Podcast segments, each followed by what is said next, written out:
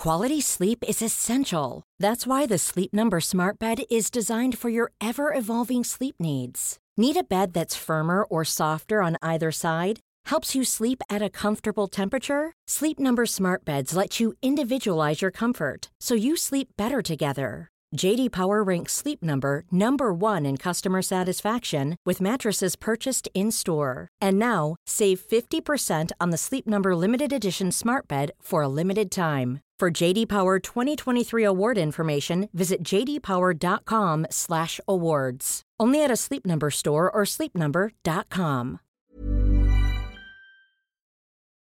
Hola, bienvenidos a Medita Podcast. Yo soy Mar del Cerro, tu guía de meditación y coach de bienestar, y esta es nuestra sesión número 289. Crisis existencial y búsqueda de sentido. Entrevista con Jorge Setner.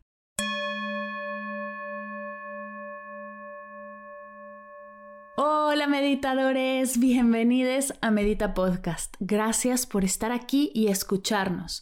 El día de hoy quiero compartirte a uno de mis grandes maestros. Tengo el honor y el placer de charlar con Jorge Setner de los temas que últimamente están más en mi cabeza y en mi corazón. ¿Qué hacemos en este planeta? ¿Qué es una crisis existencial? ¿Cómo saber si estoy viviendo una? ¿Qué herramientas tenemos para transitarla? ¿Qué pasa si nos quedamos ahí? Todo esto y más lo responde Jorge el día de hoy. Antes de pasar a la entrevista, te cuento que la semana que viene, el lunes 16 de enero de 2023, te tengo una sorpresa fuera de este mundo.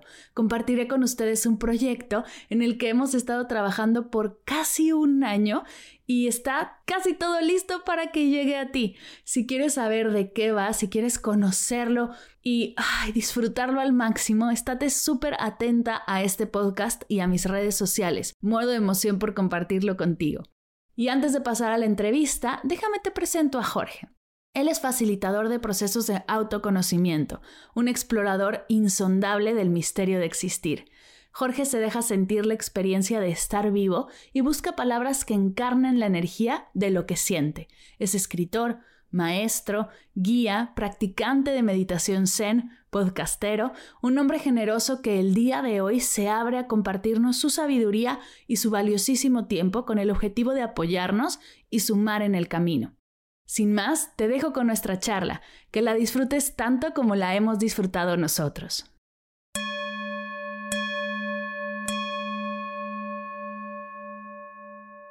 Bienvenido Jorge a Medita Podcast. Qué ilusión que estés aquí, no me lo puedo creer. Una ilusión compartida, Mar. Oye, antes de, de pasar al tema que me gustaría explorar contigo, yo te conozco desde hace tiempo porque fuiste uno de mis maestros del Master Remind y la verdad es que las clases fueron fenomenales. Me ilusiona mucho tenerte aquí, compartirte con la gente que nos escucha y me gustaría que nos contaras por qué haces esto que haces, en qué momento de tu vida, qué sucedió para que decidieras dedicarte a compartir la, la práctica y lo increíble de tu trabajo. Mira, yo, eh, como muchas personas, empecé la práctica de la meditación porque me encontraba en un momento de crisis existencial muy profundo y otras búsquedas no me habían resultado eficaces. Y entonces, intuitivamente, más o menos intuitivamente, empecé a asistir a la meditación diaria en un dojo zen de aquí de Barcelona. No sé cuánto tiempo después de haber empezado, una tarde de meditación, yo tuve una, lo que se suele llamar un samadhi, una comprensión profunda, ¿sí? De quién era yo, qué es la atención, qué es la conciencia. Es difícil de explicar porque es una comprensión íntegra, pero que está condensada en un instante, ¿verdad? Y junto con esa comprensión profunda, me apareció la constatación, la experiencia interna, de que yo no era un ente individual y separado, sino que ese conocimiento que en ese momento me estaba llegando a mi conciencia individual, no podía ser exclusivamente para mi conciencia individual y que eso era necesario compartirlo. Y yo lo viví con la sensación de que si yo compartía eso con personas, les, les eh, pudiera ahorrar mucho camino de sufrimiento que yo había recorrido.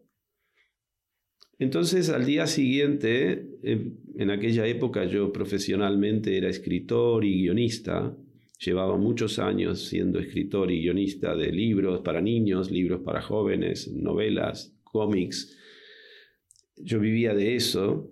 Eh, tuve la, mm, la idea, me levanté del SAFU de meditación con la idea de hacer un taller que se llamara La Atención y en el cual poder transmitir eso que yo había eh, de alguna manera recibido o descubierto en el momento de la meditación, en el silencio, ¿verdad?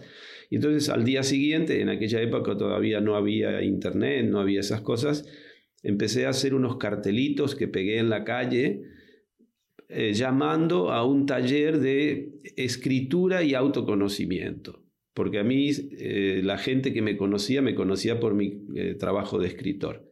Y así fue como a partir de ese momento, todos los martes y jueves, yo abría mi casa y proponía ejercicios en los cuales se iba desarrollando la atención, un trabajo sobre la atención. Y fue también, de algún modo, una formación para mí, porque en cada sesión de esos martes yo tenía que generar un ejercicio que eh, redundara en una profundización ¿sí? de, este, y a mí me servía para explorarme al mismo tiempo. Iba muy, muy ligado al momento que yo estaba viviendo. Y esto lo hice bastante tiempo, años. Y entonces por allí pasó mucha gente y luego eso se ha convertido en trabajo con individuos y con talleres de grupos de distinto tipo. Y entonces le he ido cambiando el nombre, le he ido dando una orientación matizada hacia una dirección u otra. Actualmente, por ejemplo, se llama el seminario y es en, en, forma online, en tanto que en otros momentos se llamó la atención durante muchos, mucho tiempo. Y hace unos años eh, tuve la idea de hacer con mi ex mujer, que es ilustradora, unos libros de meditaciones, donde se mezcla poesía, meditación, ilustración, trabajo de dibujo. Y esos están publicados en ediciones B. Y cuando lo hice, me di cuenta que existía la posibilidad de hacer meditaciones guiadas cosa que yo no había experimentado nunca porque mi meditación siempre había sido en silencio, de cara a la pared, no había ninguna indicación, ¿verdad? Pero me di cuenta de que con el paso de los años, esa práctica del zen, sea el zen budista o sea el zen laico, era una práctica muy ardua, muy dura, a la que mucha gente quería asomarse, pero que no la podía sostener. Y entonces he pensado que se podía desarrollar una manera más, si quieres, adaptada a nuestra condición de occidentales, muy en actividad. Y entonces he ido haciendo estas meditaciones semanales, yo lo hago martes, jueves y viernes. Son eh, actividades gratuitas, ahora también se ha sumado la gente que se quiere colgar por el Zoom para participar. Y entonces esto me ha dado también una posibilidad de hacerlo eh, de una manera menos austera, digamos, menos árida que la del Zen clásico. Y sin embargo, no menos eh, eficaz, en el sentido de que a muchas personas les ayuda a verse acompañados por una voz que, habla mucho desde el silencio, básicamente. Entonces, eso es lo que, así empecé y así después de veinte y pico de años estoy haciendo. Wow. Y tengo muchísimas preguntas acerca de lo que acabas de decir. La primera es de tu momento de claridad, del samadhi, de la comprensión profunda. ¿Qué pasó en ese momento? ¿Te diste cuenta en ese momento lo que estaba pasando o fue algo que, que digeriste y, e integraste más adelante? En el mismo momento lo que sentí fue que se me había caído toda la, la el, el, malestar existencial que me había acompañado durante cuarenta y pico de años. Eso fue instantáneo. Sí.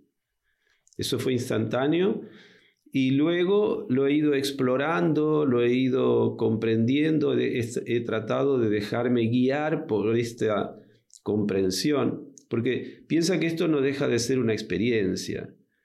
Y en tanto experiencia es algo que se va, que se pierde, que se olvida. Pero te queda la memoria de haber pasado por allí, cosa que yo antes no tenía. Y eso te da una confianza extraordinaria. Eh, yo creo que tú debes conocer el libro de Jack Cornfield que se llama Después del éxtasis, la colada, ¿verdad? Efectivamente, después del éxtasis viene la vida real, la vida real con sus penalidades, con sus pérdidas, con sus crisis. Pero no es lo mismo enfrentarte a estas eh, penalidades de la vida humana con esa conciencia o con ese recuerdo de haberte conocido, de saber quién eres, de saber que eres algo más que este individuo separado, que este individuo eh, alienado, que se va a morir, que es imperfecto, ¿lo ves? Que, que somos algo más que nuestro yo psicológico, digamos. Esto es lo que el samadhi implica, el saberse algo más que el yo psicológico, algo más que mi biografía y mis opiniones. Y eso el Zen ha hecho un trabajo en mí de dinamitación, digamos. Es decir, desde el primer día, eso desde el primer día que yo llegué a un dojo Zen, empezó ese trabajo de deconstrucción. Eh, como anécdota siempre cuento que yo me presenté en ese lugar porque yo había meditado bastante solo y vi que tocaba techo, que no iba a ningún lado. Y para no hacerlo largo, simplemente recogí un papelito que había tenido cortado de la calle durante años y que nunca había acudido a ese lugar y ese día sentí que tenía que ir y, entonces eh, me recibió una monja vestida con sus hábitos negros, una monja zen, y me dice, bueno, aquí para entrar al dojo nos quitamos los zapatos. Y, yo me quité los zapatos. Y me dice, bueno, y entramos a la sala de meditación con el pie izquierdo. Bueno, yo hasta allí ningún problema, entré con el pie izquierdo. Y luego dice, aquí estamos frente al altar donde está el Buda y nos inclinamos delante del Buda. Hacemos un gesto con las manos que se llama gasho, que juntamos la derecha con la izquierda delante del pecho y nos inclinamos. Y yo ahí no pude. Es decir, el Jorge Sender que yo era hasta ese momento, era inconcebible para él inclinarse delante de un objeto. Y entonces, muy rápidamente me pregunté que, cómo es que he llegado a esta situación tan absurda de encontrarme con esta buena mujer aquí que está esperando que yo me incline y yo no puedo inclinarme. Es impensable para mí inclinarme. Y otra voz en mi interior me dijo, mira tío, has llegado hasta aquí porque estás hecho polvo. Porque todos tus discursos y toda tu historia de Jorge Sender no te ha servido más que para sufrir. Y entonces solté y me incliné. Y esa fue la primera gran eh, dinamita que estalló en mí y que me permitió a partir de allí, durante 10 años, cada día que fui a meditar, nuevas explosiones, nuevas dejar caer, ¿entiendes? Y esto puede explicar un poco la pregunta que me hiciste originalmente. ¿Por qué yo estoy transmitiendo esto? Porque Jorge Sender jamás lo haría. ¿Me entiendes? Esto, todo lo que yo hago en los últimos años, Jorge no lo haría nunca, sería ridículo, absurdo, eh, lo haría de una manera vergonzante, directamente no lo podría hacer. Y entonces para mí es mi práctica, es mi práctica en el sentido de ver cómo puedo ir un poquito más allá del yo psicológico de Jorge. ¿eh? Y cada cosa es un reto y por ese camino he hecho un montón de cosas que desde la perspectiva de Jorge serían absurdas, inviables, eh, irrealizables. Uf, muchísimas gracias por compartir esto. Y me viene ahora la pregunta, muchos de nosotros nos acercamos a la meditación por conseguir bienestar, ¿no? Y los, que, y los que tratamos de compartirla o nos dedicamos a compartirla, siempre hablamos acerca de los beneficios de meditar a nuestra salud física, mental, emocional, espiritual. Y tú lo que encontraste al principio en la meditación fue el romperte, fue el soltar el control. Y, y esa experiencia, sobre todo ahora que queremos controlarlo todo y que estamos aferrados a quienes somos, no debió de haber sido cómoda. ¿En qué momento o has encontrado bienestar en la práctica después de este rompimiento? Eh, mira, eh, una de las cosas que comprendes en la meditación es que todo está hecho de polaridades. Entonces, buscar el bienestar es buscar el malestar. No puedes encontrar el bienestar sin el malestar porque ambos son polos opuestos complementarios de lo mismo. No hay dos. Entonces, lo que la práctica te enseña es que a fuerza de vivir la experiencia de que buscando el bienestar encuentras el malestar, dejas de buscar. ¿Qué quiere decir dejas de buscar? Que la práctica te enseña a soltar al yo que busca, soltar el yo que experimenta el bienestar. El bienestar está allí al alcance de todos, ¿sí? En el instante presente. ¿Comprendes? No hay una situación especial, pero el malestar también. El malestar también. Entonces, ese es nuestro libre arbitrio, digamos. ¿Tú quién quieres ser? ¿El que encuentra el bienestar o el que encuentra el malestar? ¿Comprendes? no es sencillo de verlo, es en la práctica donde te das cuenta esto yo siempre doy el mismo ejemplo. Imagina que vas caminando por un camino y el camino se bifurca y tienes el camino de la derecha y el camino de la izquierda y te preguntas, esto en la vida nos pasa todo el tiempo, eh, ¿qué camino tomo? ¿Cuál me conviene? ¿Cuál es el bueno? Y claro, eso nos hace sufrir porque pensamos que podemos equivocarnos, que podemos tomar el camino equivocado. En la realidad, da igual cuál camino tomas, porque en el camino A, el camino de la derecha, vas a encontrar lo mejor y lo peor. Y en el camino B también. Por lo tanto, da igual cuál de los dos caminos vas a tomar, porque no depende de si es el camino de la derecha o el de la izquierda. Eso es una prepotencia de nuestra mente de creer que sabemos cómo tiene que ser la vida mañana. Pero es una ilusión, es absurdo. ¿Entiendes? Me encanta, me encanta esta mente prepotente que cree saber que hay caminos correctos e incorrectos. E, exactamente, pero es una mente que divide entre bien y mal. Otra vez estamos en la dualidad.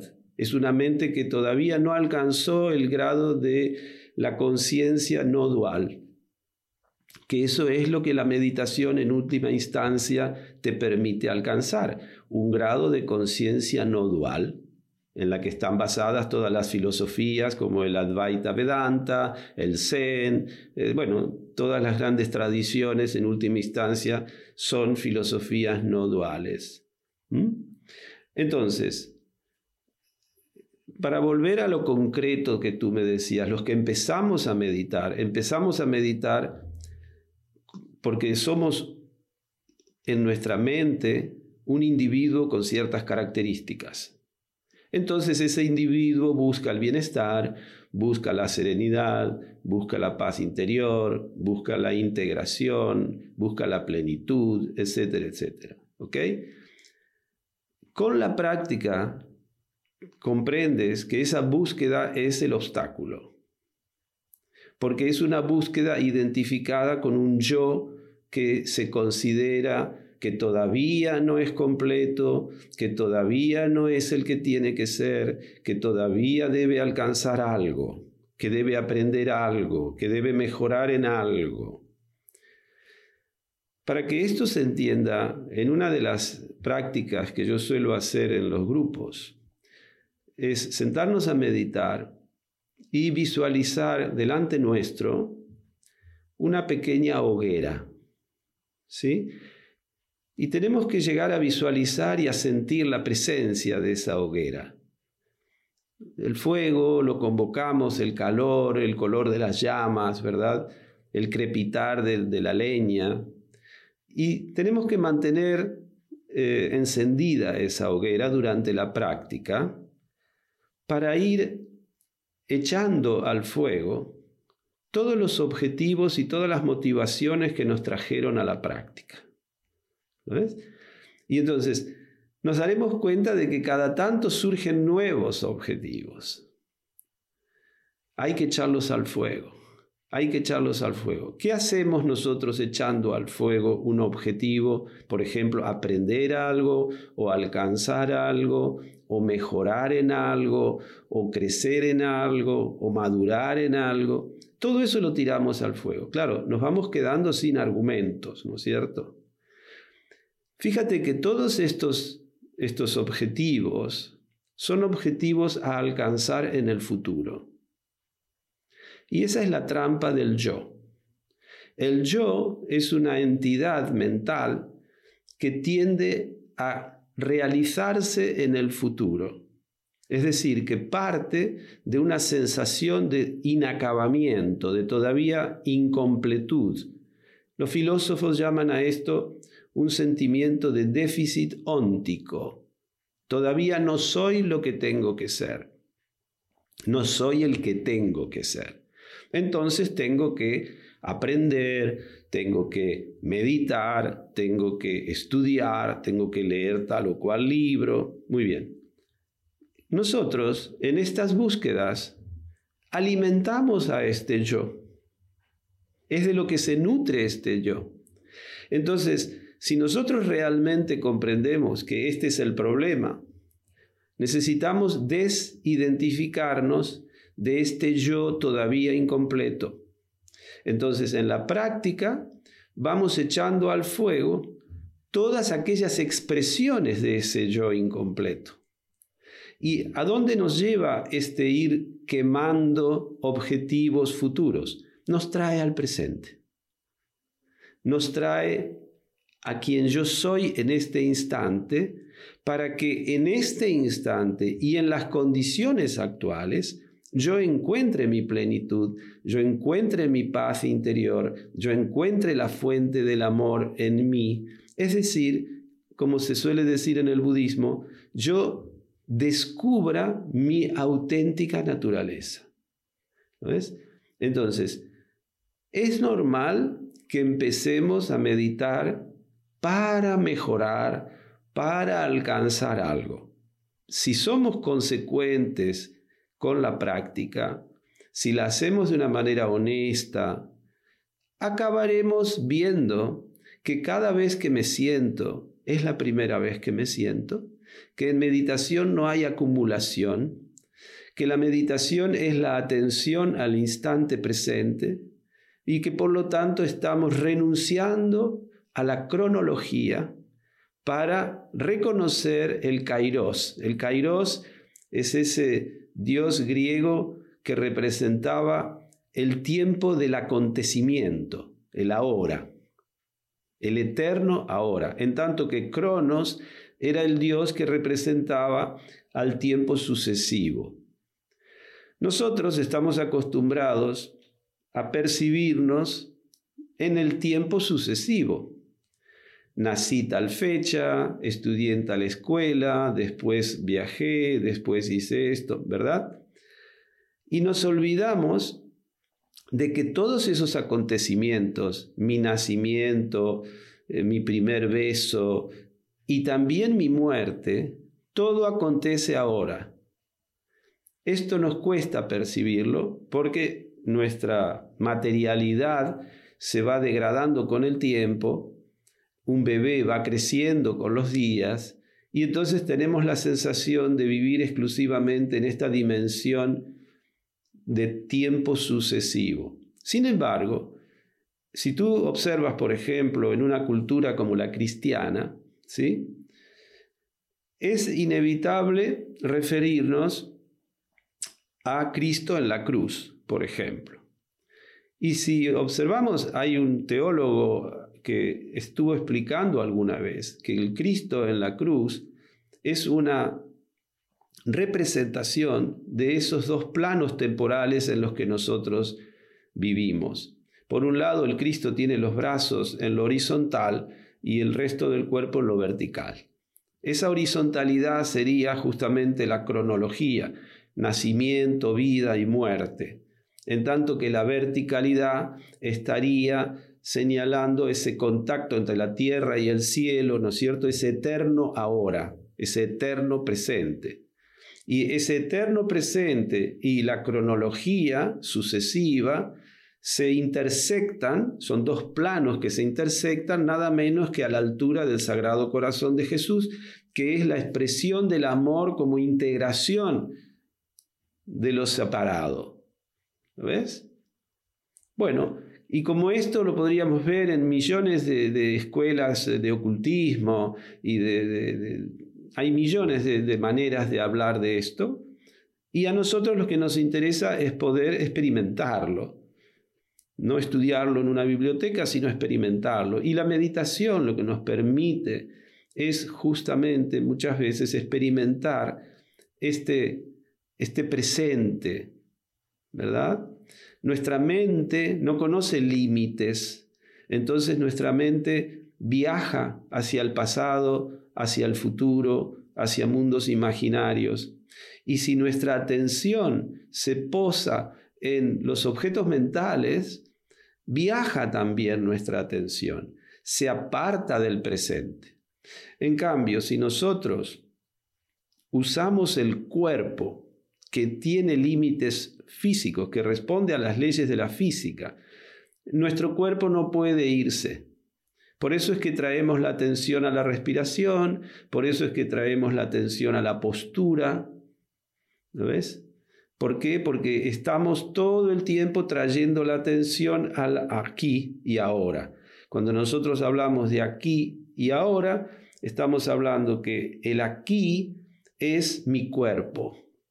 Y el ahora es lo que mi cuerpo está experimentando en este momento. Y da igual que sea un dolor en la rodilla o un pensamiento sobre algo o una emoción que estoy sintiendo, todo eso está ocurriendo ahora. Si nosotros ponemos una atención no crítica sobre la experiencia del instante presente, nuestra atención se abre a todos esos acontecimientos. Y entonces sabemos que nuestra atención está aquí y ahora. ¿Para qué? Para nada. Para nada. Claro, es muy importante que veamos que es para nada, porque si creemos que es para algo que nos va a servir, ya estamos otra vez en el futuro. Entonces, tenemos que, eh, la, la meditación, y esto la gente mucho no lo entiende, la meditación es un acto de amor. Los actos de amor se hacen para nada.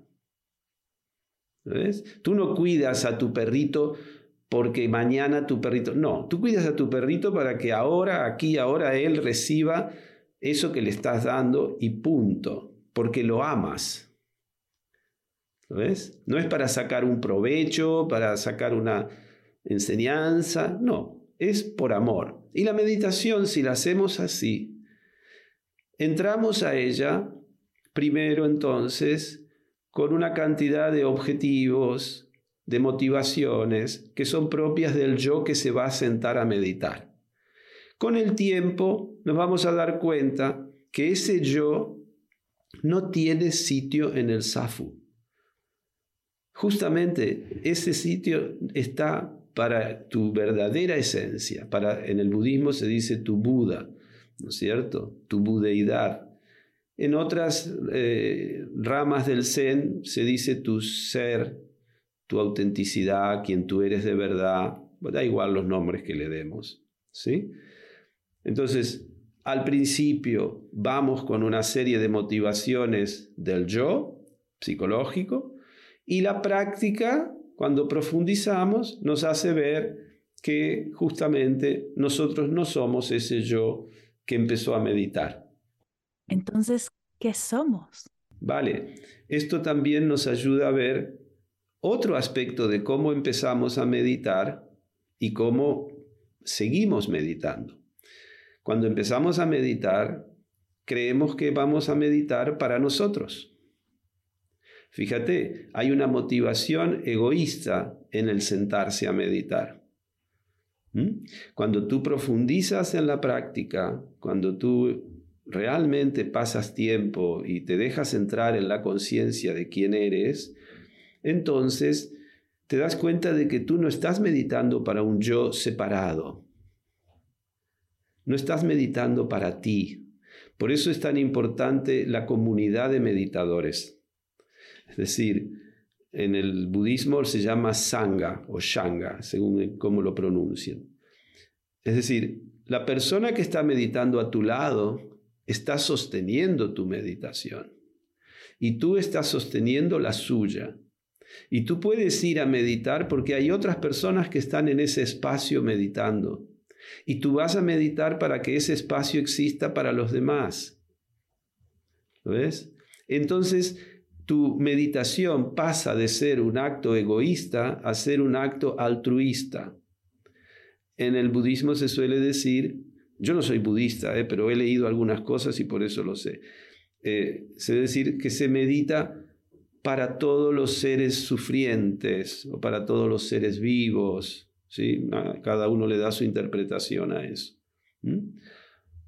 Entonces, otra vez, empezábamos con un objetivo, con una actitud egoísta y la profundización en la práctica nos lleva a descubrir en nosotros una actitud o una intención altruista. Qué bonito, qué bonito porque le da un significado más profundo y más abierto a nuestra práctica, lo cual se me hace maravilloso. Eh, tengo muchísimas preguntas, pero voy por la, la siguiente que tengo por acá. En tu página dices que eres consultor existencial y ya has hablado en esta charla acerca de esa crisis que tenías tú o lo que estabas viviendo. Eh, y me gustaría profundizar en eso. ¿Qué es una crisis existencial? Yo creo que muchos la estamos viviendo, eh, sobre todo ahora, ¿no? Con todo lo que hemos vivido, tengo yo la teoría de que vivimos una crisis de propósito y me gustaría que profundizáramos en eso. ¿Cómo sabemos que estamos en una? ¿Cómo te sentías? ¿Y, y cómo es que tú apoyas a esas personas que se encuentran en esta crisis?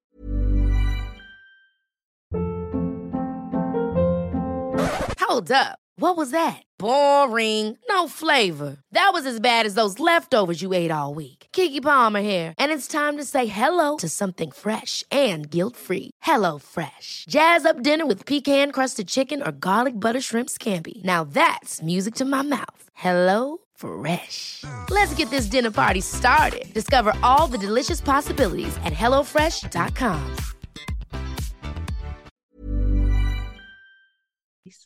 Mira, cuando nosotros somos pequeños, hay días en los que nos quieren poner el zapatito que nos pusieron el día anterior y no entra.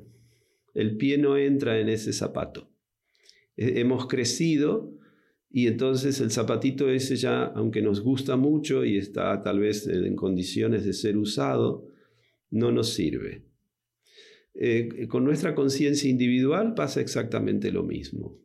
Así como nuestro pie crece, así también nosotros tenemos una pulsión de crecimiento y la idea que tenemos de nosotros mismos se queda pequeña. Y entonces vivimos una crisis de existencia. ¿Mm? Entonces, ¿cómo se manifiesta este sufrimiento? Se manifiesta con un sentimiento de falta de sentido de la vida nos preguntamos qué, vida, qué sentido tiene mi vida o qué sentido tiene la vida. Según la edad en la que estamos, lo podemos articular más o menos precisamente. Un niño que deja la guardería para ir al cole ya vive eso, pero lo vive a la manera de un niño de dos años y pico, tres. Luego, cuando un niño pasa de la primaria a la secundaria, ya ha vivido varias, entre los tres años y los siete años, ha vivido varias crisis existenciales, porque está en pleno desarrollo de su conciencia individual. Y eso lo vemos que en llantos, en que no come, o en que come mucho, o en que se pelea con los padres, o que se pelea con el hermanito, o le pega a la hermanita. Bueno, hay millones de expresiones en cada momento de eso. A medida que vamos creciendo, podemos verlo a través de inadaptación social, de depresión, de sintomatología diversa, ¿verdad? Son todas crisis de crecimiento, porque la idea que tenemos de nosotros mismos no encaja con la realidad en la que estamos viviendo. La más llamativa que podemos encontrar así, grosso modo, es la de la adolescencia, donde el niño pasa de ser niño a adulto y eso le hace vivir un desgarro de todo tipo hasta que él empieza a encontrar un discurso diferente, un enganche diferente en el mundo, ¿sí? Y así sucesivamente. Algunos dicen que ocurre cada siete años una gorda, otros dicen que, bueno, que depende de cada individuo. En, todo caso, eh, las personas llegan a la consulta porque en algún aspecto de su vida les aprieta el zapato. Hay quien tiene problemas de relación de pareja, hay quien tiene problemas de demasiadas relaciones de pareja y ninguna profundiza. La otra persona tiene problemas en ganarse la vida. La otra persona tiene problemas con los padres que no se pueden desenganchar de los padres. ¿Entiendes? En estos procesos de inadecuación, finalmente, ¿sí? Muchos, eh, en muchos casos, esta inadecuación se produce porque en nuestras etapas anteriores de crecimiento hemos sufrido traumas y nuestro cuerpo emocional no se ha podido seguir desarrollando al mismo ritmo que nuestro cuerpo físico, por ejemplo, o que nuestro cuerpo profesional. Entonces tú ves personas que son muy exitosas en cuanto a ganar su dinero, a trabajar, a haber hecho estudios, etcétera, etcétera, pero en una, condición muy primaria de desarrollo emocional en sus relaciones familiares, de pareja o incluso con sus eh, subordinados en el trabajo, ¿verdad? Entonces, digamos que la gente llega a mi consulta porque sufre, porque sufre por algo y muchas veces no se sabe por qué. Es por lo mismo que las personas, yo podría haber llamado a lo que yo hago psicoterapia, ¿verdad? Pero me parece reductor decir psicoterapia porque eso implica, ya tiene una connotación de que lo que te está ocurriendo implica exclusivamente a tu yo psicológico. Y yo creo que muchos de los sufrimientos por los cuales las personas vienen a verme no son necesariamente de su yo psicológico, sino que en muchos casos también el individuo no vislumbra una dimensión que trascienda a su yo psicológico, como que si esa fuera la frontera última de quien nosotros somos. Y en mi experiencia personal, ese fue el origen del sufrimiento en gran medida el no haber vislumbrado durante mucho tiempo o el haber tenido una sed muy grande de alcanzar alguna trascendencia a mi yo psicológico y de no encontrar una respuesta a ello. Durante muchísimos años yo había encontrado una respuesta de sentido bastante clásica, que es la vía del arte. La vía, en mi caso, de la literatura. Y eso me había permitido acompañarme, digamos, a lo largo de décadas y orientarme y llevarme por la vida teniendo esa meca, ¿verdad? No meta, meca. Era, era como un peregrinaje, digamos. Pero como te he dicho, llegó un momento en el que eso se había agotado y es por eso que yo llegué a la meditación porque todo ese discurso intelectual, eh, de escritor, en torno a esa religión de la literatura, porque realmente yo tomaba la literatura un poco inspirado en, Kafka, que decía escribir como quien reza. Y efectivamente, esa era mi actitud, sin saberlo. Entonces, llegó un punto en que tuve una crisis con eso. Eso eh, había alcanzado una serie de objetivos. Yo me había planteado que quería ser escritor en Francia y tener mis lectores. Y sí, tenía 40 años y era escritor en Francia, tenía mis lectores en muchos países y sentía el mismo vacío existencial que al principio. Quiere decir que todo eso no me había dado lo que yo buscaba.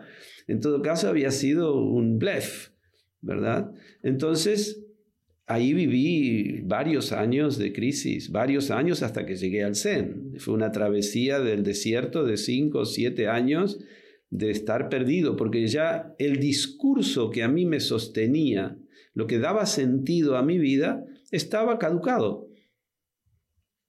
Estaba caducado y esto termina siempre de una manera bastante habitual, que es enfermándote. al final te enfermas físicamente, claro. Te enfermas, haces síntoma de, esta, de este no saber estar en el mundo tu cuerpo lo, lo, materializa de alguna manera y buscando vías de salud, terminé encontrando esto, ¿entiendes? Entonces, eh, habíamos empezado a hablar de la crisis de sentido, yo te decía, y por qué yo encontré que era mucho más apropiado para mi propia experiencia presentarme como un consultor existencial, ¿sí? que como un psicoterapeuta. Yo atiendo la parte psíquica porque sé que es necesario arreglar cosas con papá y mamá, eso es necesario, pero no nos podemos quedar allí porque necesitamos una vía. Esto en la psicología contemporánea ha sido visto, por eso existe la psicología humanista, transpersonal, etcétera, etcétera, porque hace mucho que todos los eh, que se encargan de la salud mental y espiritual de las personas se dieron cuenta de que en el solo psiquismo no se acaban los seres humanos, ¿verdad? Entonces hay que atender eso y por eso está tan en boga hoy en día cosas como las constelaciones familiares, cosas como eh, las experiencias con psicotrópicos, las experiencias con respiración holotrópica, que son justamente vías de conectar con esas dimensiones trascendentes de lo simplemente psicológico. ¿Mm? Entonces, me preguntabas, ¿cómo me ocupo de esto? Pues mira, esto yo me ocupo recibiendo a las personas y tratando de generar con ellas un vínculo. Lo que hacemos o decimos es menos importante que la calidad del vínculo que nosotros establecemos. Porque en última instancia esos sufrimientos son siempre sufrimientos de orden emocional, es decir, de cómo me relaciono con los demás y cómo me relaciono conmigo mismo. ¿Mm? Entonces, de algún modo yo lo que le propongo a la persona que viene a verme es que tome la relación conmigo como una especie de maqueta en la cual poder observar que puede relacionarse sanamente con alguien. ¿Y qué quiere decir sanamente? Quiere decir que puede relacionarse con alguien sin generar dependencia, por ejemplo. Que puede relacionarse con alguien de una manera transparente, es decir, consciente, no transparente delante de mis ojos, sino transparente delante de sus propios ojos, consciente de lo que siente estando conmigo. Y que puede establecer un vínculo conmigo y una relación que sirve para que las dos personas puedan crecer, crecer emocionalmente, crecer en su eh, humanidad, ¿lo ves? Ser más profundamente humanos Entonces, una relación sana es una relación en la que las personas no se juzgan, sino que se toman tal cual. Y no por una cuestión moral, sino porque está comprobado que todo juicio que yo pueda hacer sobre alguien vendrá precedido por un juicio que me he hecho sobre mí mismo. Y es una proyección de un juicio que yo me hago y que proyecto sobre el otro. Entonces, cada vez que yo enjuicio a otra persona, me debilito. Es decir, mi autoestima cae. ¿Comprendes? Y creemos que no. Creemos que no, que nos, que nos confortamos y nos fortalecemos criticando al otro. No, cada vez que critico al otro me debilito yo. Y después tengo que compensar esa falta de autoestima a través de adicciones, a través de controles, a través de manipulaciones, a través de engaños, de mentiras. ¿Lo ves? Entonces, en nuestros encuentros procuramos estar atentos a la calidad de nuestra relación y si puedes tener una relación sana conmigo, ¿por qué no la tienes con tus empleados? ¿O por qué no la tienes con tu pareja? ¿O por qué? ¿Sí? ¿Cómo es que no empleas tu capacidad en ese ámbito de relación en donde estás sufriendo? ¿Ves? Claro, soltando estos objetivos que luego le ponemos a las relaciones, soltando, ¿no? Como las expectativas, la crítica. Me encanta lo que dices acerca de la crítica porque se siente, nos queremos hacer de la vista gorda, como decimos en México, o, o voltear hacia otro lado, pero cuando tú criticas a alguien, se siente cómo baja tu energía también.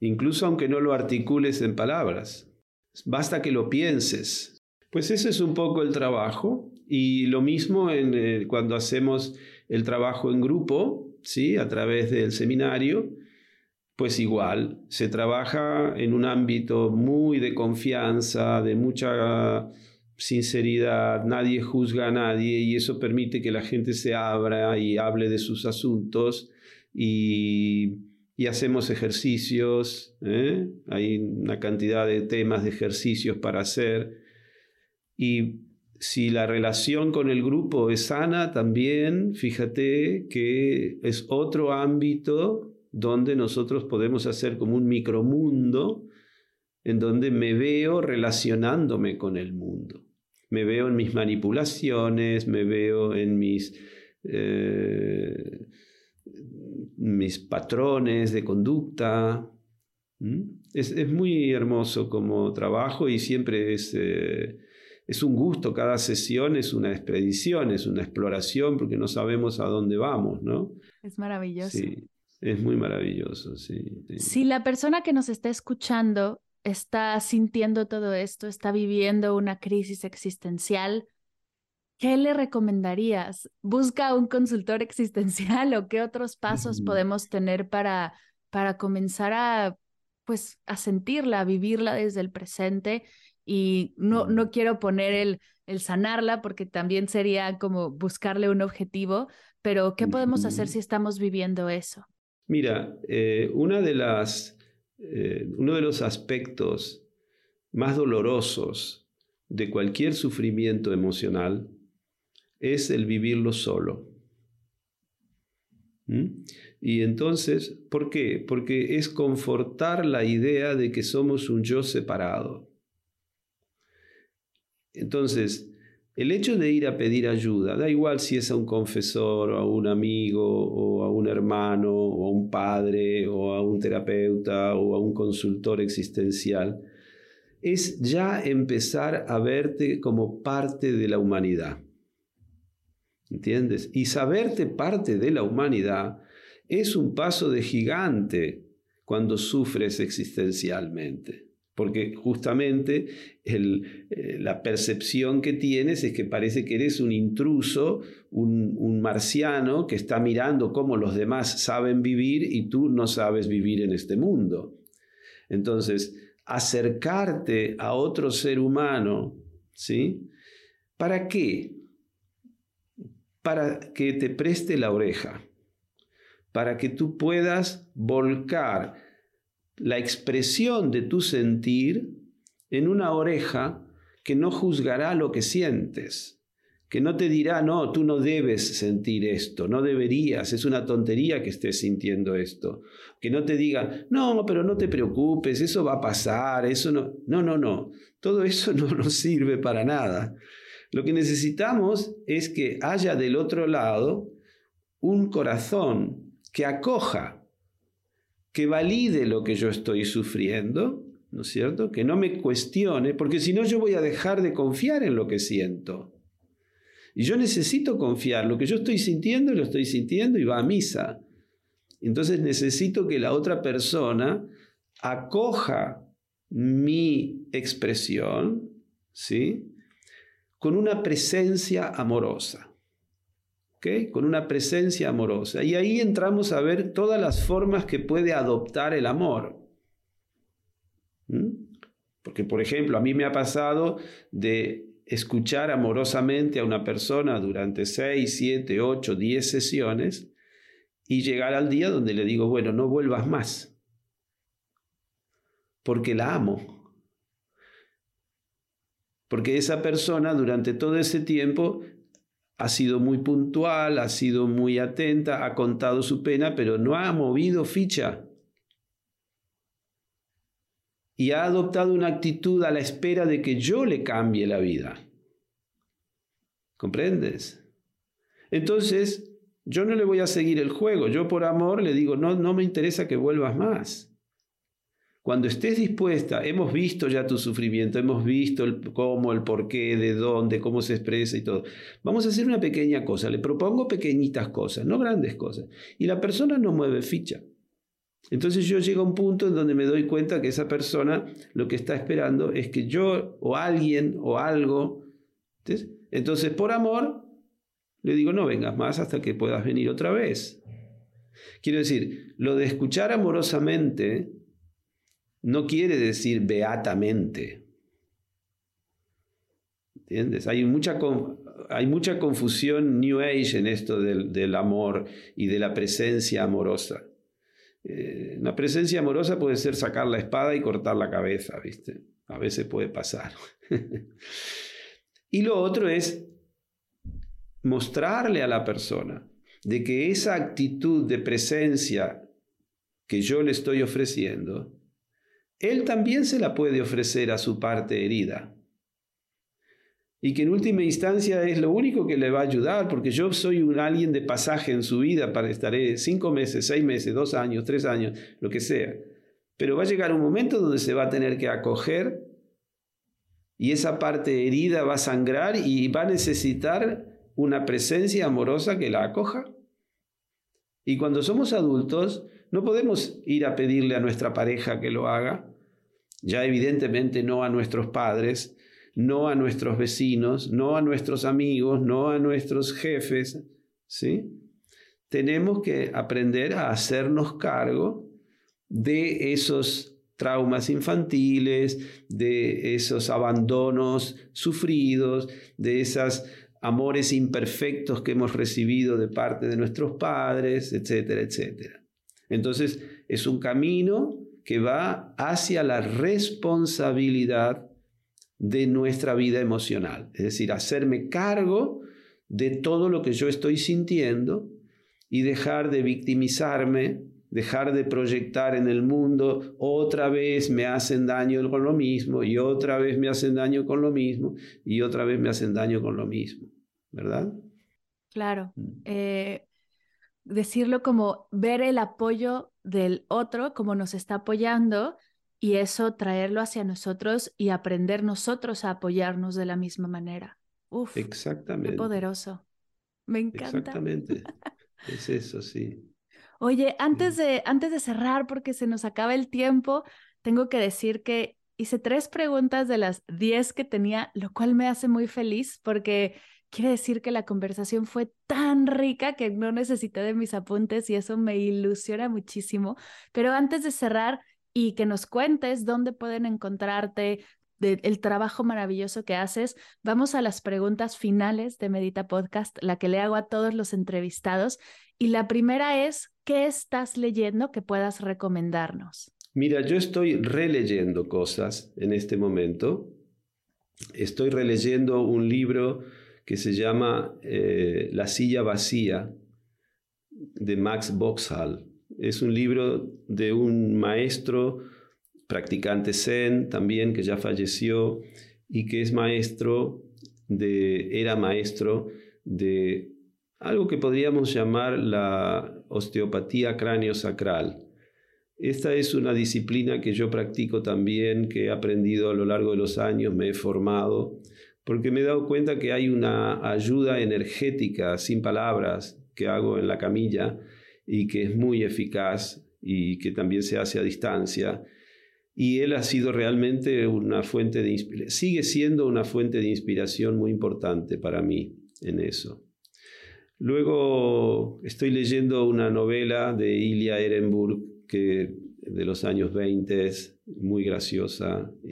esa la tengo para los ratos libres. Me encanta. ¿Qué es para ti meditar? Es una práctica, es una práctica en la que vuelvo a la postura de sentado, vuelvo a la quietud, vuelvo al silencio, ¿sí? Es una búsqueda otra vez de mi centro, y es como un calibrar en qué momento estoy aquí ahora. Eso es un, acto de amor, como te decía. Eh, es, muchas cosas meditar. Meditar es una cita, es un, es un acto de autoestima. Eh, yo justamente estoy preparando ahora un libro que creo que se va a titular Cuando nos sentamos a meditar y claro, ahí hay tantas definiciones de lo que es meditar, son incontables, ¿no? Sí, sí. ¿Cuál es tu meditación favorita? El silencio, el silencio, sentarme, adoptar la postura y esperar a ver qué aparece.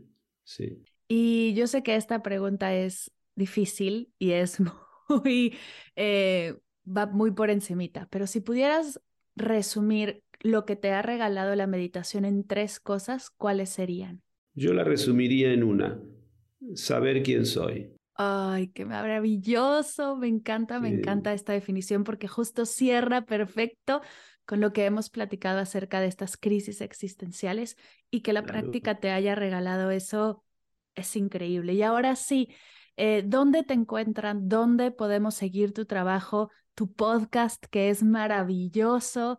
Cuéntanos un poco más. Mira, yo desde hace ya un tiempo tengo exactamente un podcast que ahora estoy preparando el episodio 35. Va muy lentamente. Eh, en épocas de post-COVID, que había más tiempo disponible, hice algunos más seguidos. Y ahora hago uno al mes o uno cada 45 días. Se llama El arte de existir. Se puede encontrar en cualquier plataforma. Y eso es un trabajo que de alguna manera viene a, llenar otro aspecto de esta transmisión, ¿verdad? Lo que puedo hacer en las meditaciones semanales, lo que hago en las consultas, lo que hago en los talleres, en los retiros de meditación que hacemos. Y entonces, un poco por sugerencia de los chicos que venían a las meditaciones y a los retiros, eh, me dijeron, ¿por qué no recopilar un poco de todo esto que estás transmitiendo, darle una forma a través de algo que un soporte que quede? Y efectivamente estamos haciéndolo con la ayuda de dos o tres personas muy valiosas. Y, y ahí voy volcando también últimamente cosas del seminario. Estoy dando lugar también a gente del seminario para que un poco acerque al público más abierto lo que hacemos en esos grupos online. Y luego tengo esa página web que tú dices eh, que se llama El arte de existir también, donde más o menos explico lo que hago, tampoco la actualizo gran cosa porque no tengo mucho tiempo ni dedicación a... Yo no sé manejar cosas como Instagram y eso, y hay gente que me ayuda, pero no, no es mi fuerte. Entonces, Mira, es eh, las meditaciones semanales, la gente se va enterando, van viniendo, van pasando, se va formando una cierta fidelidad a la práctica, que es lo que más me interesa, ¿no? Que la gente pueda tener un espacio. Yo abro el espacio, los que quieren venir vienen y se aprovechan, sí.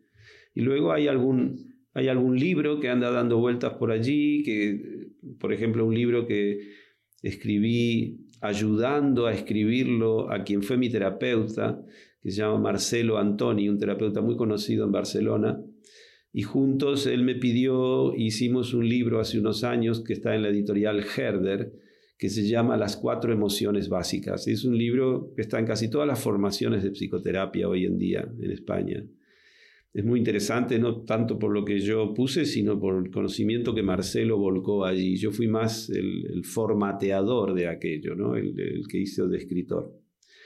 Y tengo unos libros sobre meditaciones que se llaman meditaciones guiadas, justamente uno se llama Manos y el otro se llama Flores, y ahí doy ejercicios de meditación, son libros eh, estéticamente muy bonitos, están editados por Ediciones B. Y luego, para la gente que entra en mi página web y que esté interesada, he escrito un libro que se llama Gracias sobre la práctica de la eh, gratitud, que es una de las prácticas que yo realizo con más asiduidad también. Y entonces, ese libro está en acceso gratuito a quienes vayan a la página web y pueden, eh, pueden conseguirlo. Es un libro donde básicamente muestro, hago una introducción de lo que es para mí la práctica de la gratitud y luego eh, ofrezco 40 entradas de mis diarios de gratitud para que tengan un ejemplo de cómo es, cómo yo realizo, cada uno lo puede hacer a su manera, esa práctica diaria de empezar el día buscando algo eh, a lo que abrirle el corazón, ¿verdad? Me encanta. Tocas mi mejor canción porque la gratitud es mi práctica favorita. Así que en este momento, en cuanto terminemos, voy a ir al libro y yo voy a dejar todos los links a tu contenido, al podcast, a tu página, en las notas de la sesión para que la gente pueda ir directamente no me queda más que agradecerte, hablando de gratitud. Gracias, Jorge, por estar aquí, por regalarnos tu tiempo, por regalarnos tu sabiduría, este cachito de ti. Ha sido maravilloso poder platicar contigo y estoy segura que sumará un montón al camino de la gente que nos escucha. Muchísimas gracias. A ti, Mar, por este espacio, por esta llamada.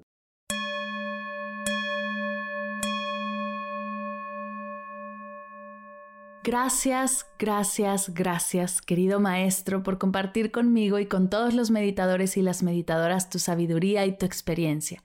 Dejaré toda la información de Jorge, de su podcast y de sus redes en las notas de la sesión para que puedas conocer todo su maravilloso trabajo. Y recuerda, el lunes 16 de enero te tengo una súper, súper, súper sorpresa. Estoy lista para compartirla. Espero que estés lista para recibirla. Estate súper atenta a mis redes para ser de las primeras en descubrirla. Y si te gustó esta entrevista y crees que puede serle de apoyo a alguna amiga, colega, familiar, no dejes de compartirla. Te tomará solo unos segundos darle clic en compartir, elegir directamente WhatsApp, donde podrás ver a qué persona o a qué chat vas a mandarla. Unos segundos de tu tiempo pueden llenar de claridad y de bienestar a un ser querido. No pierdas esta oportunidad. Gracias por escuchar Medita Podcast para cursos de meditación en línea, descargar tu diario de gratitud completamente gratis, escuchar esta y todas las sesiones de Medita Podcast y saber todo acerca del proyecto, te invito a visitar mardelcerro.com.